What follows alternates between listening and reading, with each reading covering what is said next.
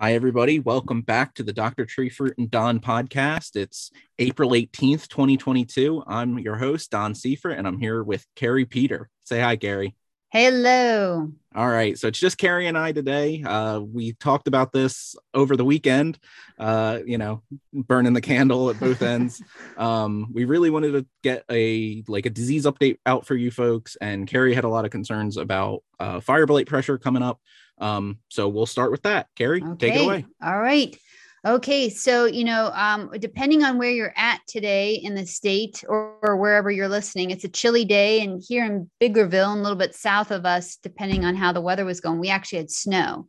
Um, it was about 33 degrees here. Um, so, uh, but that might slow the trees down. But the warmer weather is definitely going to be coming in later in the week and definitely next week. So there's a good chance that based on what I'm seeing so far is that we may with the the trees are pushing, we'll be have be in bloom and we may have some fire blight infection potential. I will say potential. Um, probably in the latter half over the weekend, maybe early next week. So, what can we do right now to think about this? Um, so, first of all, just as a reminder of what makes a fire blight uh, as far as the minimum requirements for uh, blossom infection. Okay. So, you need open blossoms for one. So, if you're spraying streptomycin, it's only when the blossoms are open. So, flowers have to be open.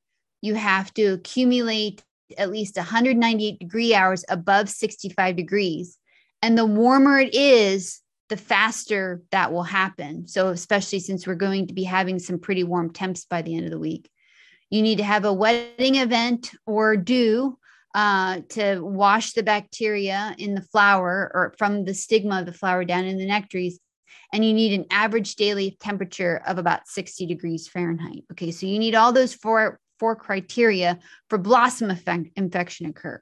So, but we don't want to be managing blossom infection at the time the blooms are open. We actually want to be start thinking about it now. So there is a few things that you could do to start priming your the plant defenses in the tree at this point.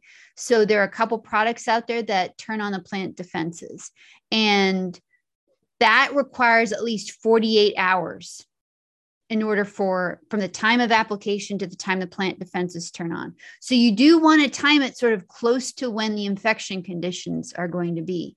Uh, so if the infection conditions are, you know, going to be forecasted for Friday, Saturday, Sunday, you want to be thinking of that plant defense product later in the week. So especially if your blossoms are open, or even if you're at like full pink, um, that's an okay time to put that on because by the time your blooms open, you know your your trees will be primed.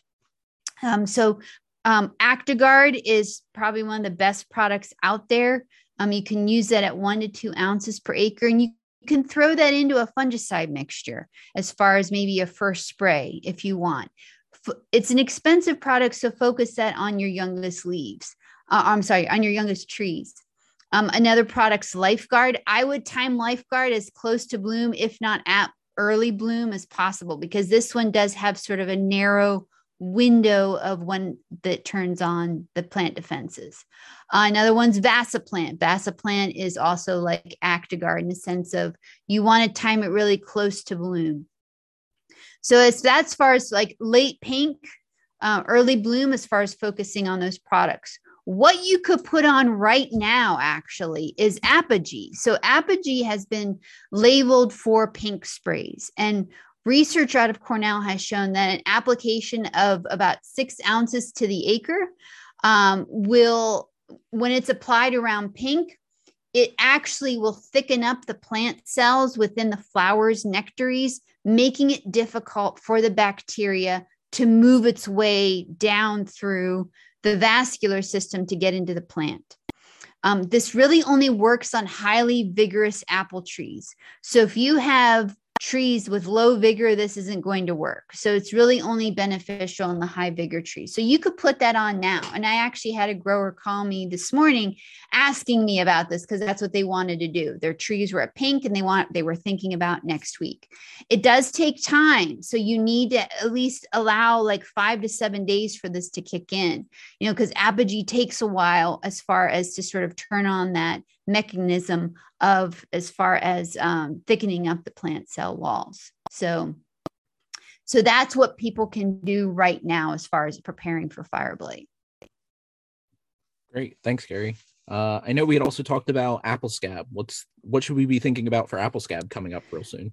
So, if we're approaching bloom, this is the time when apple scab will, the apple scab spores will start to peak. So, what does that mean? It means those the the leaves that fell down on the orchard floor last year that had scab in them um, they will their spores in those leaves mature to ascospores those ascospores can be released so we'll have the max number of available overwintering spores um, that could potentially cause infection if there's a wetting event. So this is the time as far as late pink through petal fall that you want to be putting on your frac group seven products. Um, so that's Aprovia, Excalia, Fontelis, Miravis, uh, Sercadis, Luna Tranquility, Luna Sensation, or Merivon. So there's lots of products with a Frac 7 out there. Uh, so Frac 7 is probably the best product right now. Um, a strong product um, for apple scab. So we want to position that when the apple scab spores are high and when the disease pressure um, is at its peak, especially if there's a wetting event. So high disease pressure is high number of ascospores available and a wetting event or extended wetting period. So, you know, it's it, as far as the conditions, environmental conditions coming up this weekend, it's going to be warm. So, an average temperature of like 60 to 75 degrees um, for apple scab infection. If it's wet during that time, it only takes six hours of leaf wetness for an infection to occur. So we're getting a lot more green tissue out there. So it's important to make sure your trees are protected and always, always, always tank mix with a broad spectrum fungicide, preferably a rain fast mancozeb. So, you know, um, during this period, we may have like peak ab- apple scab spores and disease conditions for if there's disease conditions present for about two, two and a half weeks. So you don't want to be putting repetitive frac seven sprays. So rotate with other other modes of action like frac 3 or frac 9 or frac 3 9 so that's your sebia and indar uh, inspire super Vangard um, so you know those are um, those are products that you can put on in rotation with the seven during that time Oh, and don't forget about rust. So I noticed that we've got a lot of rust galls, cedar apple rust galls on our cedar trees at the south end of our farm. Don't forget about rust. Mancozeb will help with rust. Um, so that is something that I don't want make sure people forget about. Um, so that's another to make sure that's on your radar.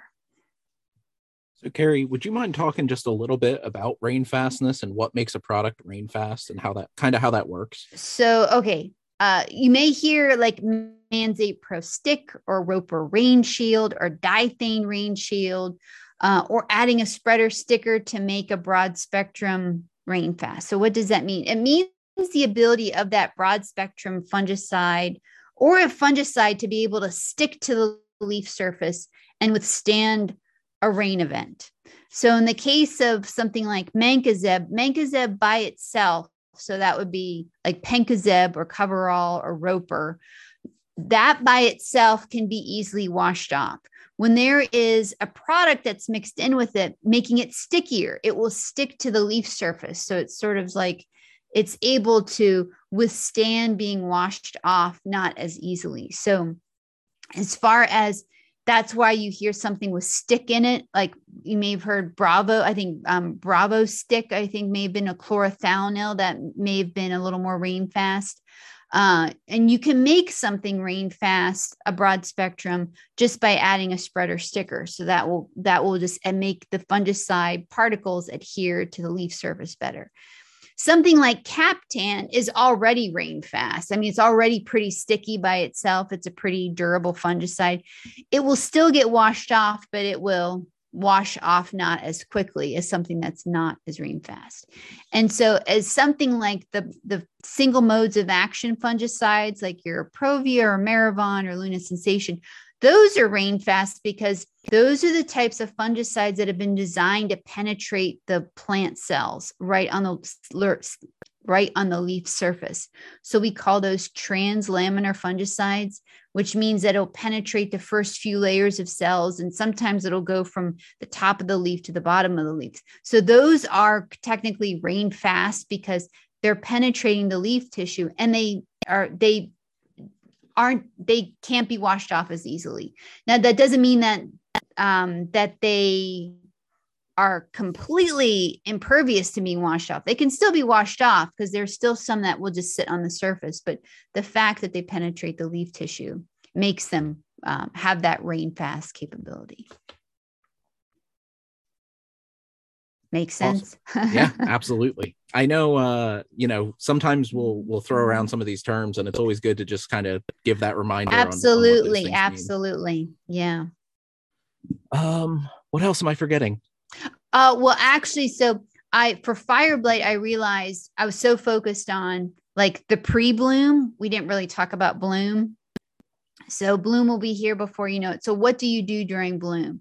Well, number one, you can still tank mix those plant defense um, elicitors like your Actigard, your LifeGard, your Vacciplant with your product that you want to use to kill the bacteria in the flower. So that's what streptomycin does. Streptomycin is going to kill that bacteria that's in the flower and prevent it from getting into the nectaries.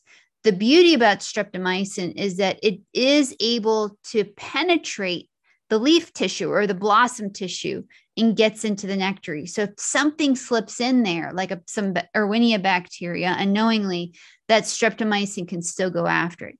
That's the only antibiotic that does that. Oxytetracycline doesn't do that, and that kasugamycin or kasumin doesn't do that. Um, so for for the growers in Pennsylvania, Maryland, streptomycin still works we have yet to detect streptomycin resistance, so it still works. So the rule of thumb is try to use uh, like uh, you know two sprays at most, preferably if you have to uh, during the bloom period. Um, so you know the blossoms don't all open at once. So you have to be mindful of, of how the blossoms are opening and keeping an eye on conditions. The NEWA website, that's the newa.cornell.edu, that has all these weather stations in Pennsylvania. So you could go in there and see the nearest NEWA station or weather station that's connected. And you could see the fire blight model and see what the model prediction is for the area that's closest to you. Uh, so that's one way to make sure that you efficiently time your streptomycin spray. Because remember, we need to build up heat units. So the first day we have warm weather, we like last week, I had people worrying about fire blight, but we did not reach the heat units. Like it, even though it got warm, you know, by the time the blossoms opened, we it was still did not trigger an infection event because we just did not get that level of accumulation of heat units. So you need to take that in consideration. Like, one day at 80 degrees is not going to trigger an infection event. You need you need time. Remember it, takes like it says an accumulation of almost 200 degree hours above 65 degrees. That can happen really quickly when you've got like multiple days of 80 degrees in a row and maybe when your evenings don't drop below 65 so you know that can accumulate pretty quickly. So just being mindful of the temperatures and not feeling that you know you have to go out there the second you see a blossom you know just you can be judicious about it. On the label it says you can use a max of four applications of streptomycin but you always want to leave at least one streptomycin spray for a trauma event like hail or high winds or some you know freak storm that can happen during the summer because streptomycin will help kill that any bacteria that would get into that wounds. So that's always like the rule of thumb there. So, um, so yes. So streptomycin is your your management of choice, but I know there's probably organic growers listening too. So your options are limited for organic growers. So the best product right now that we've evaluated to date is a product called Blossom Protect, and that's a yeast. And what that does is that you apply it to open blossoms and it coats the flower. So it's creating like this physical barrier. The yeast creates this physical barrier, preventing the bacteria from getting into the nectaries. So, you know, you have to apply it when the blossoms are open. And when the blossoms continue to open, you need reapplications. Um, the downside of that is if there are wetting conditions or any kind of rain event during bloom, those that blossom protect can cause fruit finish issues on apples. So you would want to follow up bloom time with something like copper or lime sulfur to kill that bacteria to limit fruit finish issues. So that's something to keep in mind, you know, if you're choosing to use uh, if you're choosing to use something like uh, um, Blossom Protect. You know, other things you could use, um, I know that people have used with, with some success is something called Magna-Bon CS2005. And this is a copper sulfate pentahydrate. And so all the copper ions are available at once. So it stands to reason that this would work because the copper ions are available and they'll kill whatever bacteria is there. And I think it might do a better job than something that's like a fixed copper, where you've got the copper particles and the ions are released gradually. So, you know, that's another thing to keep in mind. But also remember, copper does cause fruit finish issues. So, you know, all coppers have that have that ability to do that. So I was just going to ask if uh if all the copper ions at once would potentially cause any like phytotoxicity or uh, fruit finish, but I think well, so we haven't done the experiments, but it it stands to reason that it could at the certain rate. Um, but I'm told by people that it doesn't. So uh, you know, it could just all depend on what the conditions are and, and what's going on, how sensitive the cultivar is. So I don't have data to back that up, but I always want to say with the caution, just because copper is a general biocide. It's going to kill bacteria, it's going to kill fungi, and it can kill plant cells too. So, you know, it doesn't discriminate. Cool. That's really interesting. Um, I think we covered all the things we were really chomping at the bit to cover. Yes. And and one thing to also add with fire blight is we worry, you know, as far as getting ready at, at like pink we worry about bloom and then there's petal fall. So so you want to be thinking about something doing something at petal fall. So, so during the bloom period if you didn't use apogee at pink you may want to consider throwing apogee in during one of your streptomycin sprays because it and that would help with limiting shoot blight post bloom so that would help uh, as far as limiting any fire blight infection post bloom because when we're thinking about fire blight protection, we really have to think about not just the bloom period, but also the petal fall period, because a lot can happen that post petal fall period. Um, so as far as just being alert and being vigilant. So, you know, that's apogee is one, one option to limit shoot blight. We've seen some luck with prophylactic copper sprays using Cueva, which is a copper soap. Um, so that has seemed to slow down um, shoot blight if there was some break in protection. Um, but it's, you know, the goal really is to you want to really tightly manage blossom blight infection. Um, so sometimes it, it can get away from you as far as how intense the how intense the fire blight season is, especially if there's a wetting condition. So we take it one day at a time during the bloom period. So, and I will be sure to be, I'll be putting out an, a disease update this week, and I definitely will be staying on my toes when the bloom hits. So I should have more disease updates coming out then too. Cool. Uh, well, I know that folks can ask you some questions that they might have in person in the next couple weeks. That is right. So uh, I think I will take the opportunity to say that we have three orchard meetings next week uh, one in Seven Valleys on April 26th, one in York Springs on April 27th, and then one in Waynesboro on April 29th. Uh, then my meeting in Boyertown is on May 4th, Fishertown on May 5th, Elysburg on May 10th, Wexford on May 11th. Uh, and then we have like a generic floating May 12th Northeast meeting on the website, which may or may not actually occur. So put an asterisk on that one. Um, that said, there that is at uh, the website for that is extension.psu.edu slash spring dash orchard dash meetings. Uh, and I'll make sure to put that link in the description of the video so you guys can sign up for for your spring orchard meeting. So yeah, the meeting's next week. The first one's in York County. So if anyone's in York County or nearby, and then the next one's Franklin County, and then the one on, or is it Adams County? Adams County. So Adams County is on Wednesday, and Franklin County is on Friday next week.